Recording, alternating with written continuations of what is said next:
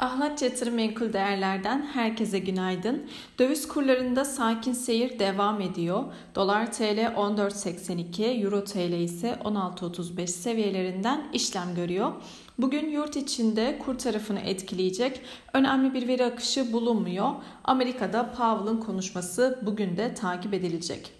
Fed bölgesel başkanlarının Powell'ın şahin söylemlerini desteklemesiyle özellikle kısa vadeli tahvillerde satışlar e, belirgin şekilde devam ediyor. ABD 2 yıllık getirileri son 3 günde 25 bas puana yakın artışla %2,19'a gelirken 3 yıllık tahvillerin getirisi ise hafta başından bu yana 12 bas puan yükseldi.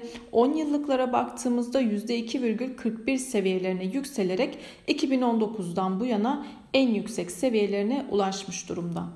Küresel piyasalara baktığımızda hisse senedi piyasalarında olumlu seyir devam ediyor. ABD vadeleri bu sabah pozitif e, görünümdeler. Asya piyasaları da e, pozitif kapanışlar gerçekleştirdi.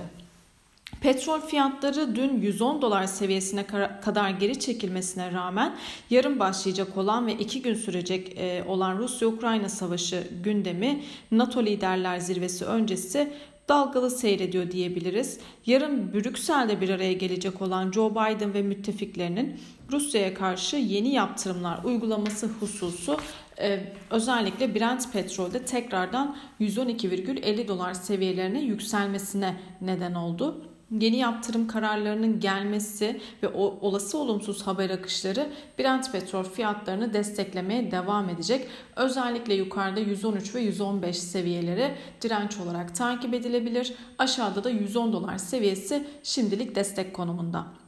Ons altın tarafına baktığımızda hafta başından beri dalgalı bir görünüm hakim. Bu, bu sabah itibariyle 1919 dolar seviyelerinden işlem gördüğünü söyleyebiliriz.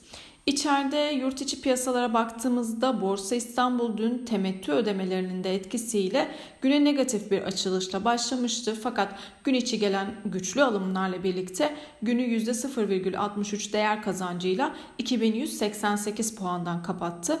Bugün için özellikle takip edilmesi gereken direnç bölgesi yukarıda 2200 e, seviyeleri.